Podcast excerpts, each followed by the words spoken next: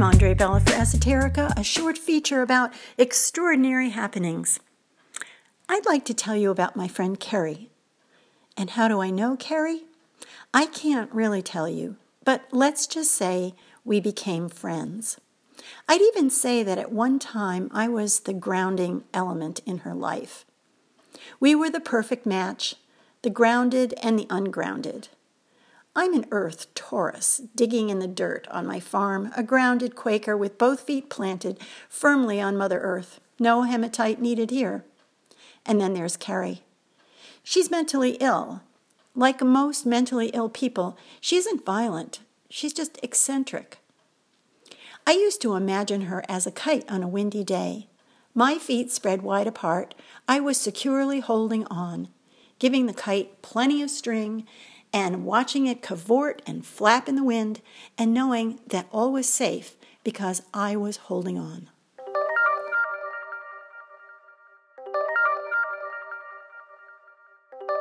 But I have to admit that sometimes Carrie and I, we're really not opposites.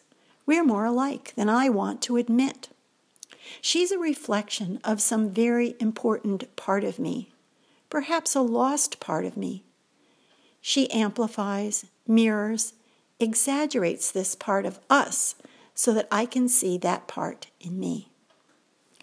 Carrie is legally insane, society's uncomfortable definition for her supposed inability to conform to its rules. The rules that keep everybody in line so that the societal fear level is kept manageable. Perhaps the only difference between Carrie and me is that I know how to skirt the rules without getting myself locked in the loony bin. She, on the other hand, doesn't give a damn. No, she isn't stupid. Her IQ is near genius.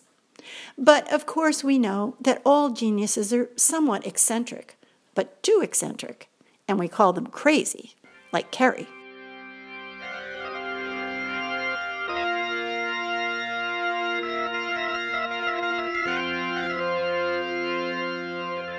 She once told me that in elementary school, she was the only student who was in the resource room and the gifted and talented program at the same time. A sure indicator that society would never be able to pigeonhole her. She will never be a bird in a cage. Am I?